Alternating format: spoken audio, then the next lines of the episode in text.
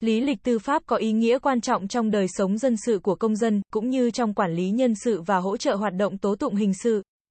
Phiếu lý lịch tư pháp gồm có phiếu lý lịch tư pháp số 1 và phiếu lý lịch tư pháp số 2 cấp cho cơ quan. Tổ chức cá nhân theo quy định pháp luật, lý lịch tư pháp là lý lịch về án tích của người bị kết án bằng bản án.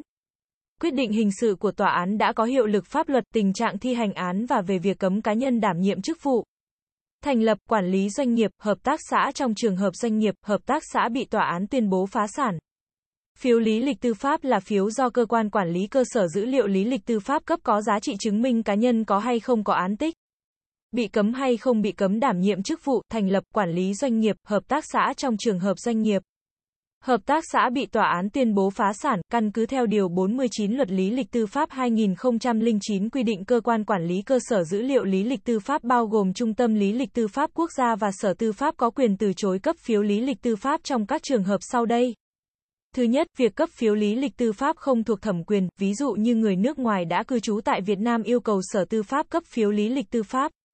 Sở Tư pháp có quyền từ chối cấp vì trường hợp này thuộc thẩm quyền cấp của Trung tâm Lý lịch Tư pháp Quốc gia.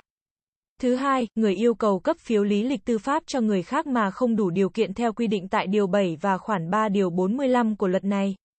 Theo đó, cơ quan quản lý cơ sở dữ liệu lý lịch tư pháp có quyền từ chối yêu cầu cấp phiếu lý lịch tư pháp nếu người yêu cầu cấp phiếu lý lịch tư pháp không được pháp luật quy định có quyền yêu cầu cấp phiếu lý lịch tư pháp và cấp phiếu lý lịch tư pháp trong trường hợp được ủy quyền không đúng quy định của pháp luật. Thứ ba, giấy tờ kèm theo tờ khai yêu cầu cấp phiếu lý lịch tư pháp không đầy đủ hoặc giả mạo. Khi yêu cầu cấp phiếu lý lịch tư pháp phải đầy đủ các loại giấy tờ kèm theo tờ khai yêu cầu cấp phiếu lý lịch tư pháp như bản chụp giấy chứng minh nhân dân hoặc hộ chiếu của người được cấp phiếu lý lịch tư pháp. Đồng thời các giấy tờ này phải đảm bảo chính xác, tránh giả mạo, trường hợp từ chối cấp phiếu lý lịch tư pháp thì phải thông báo bằng văn bản nêu rõ lý do.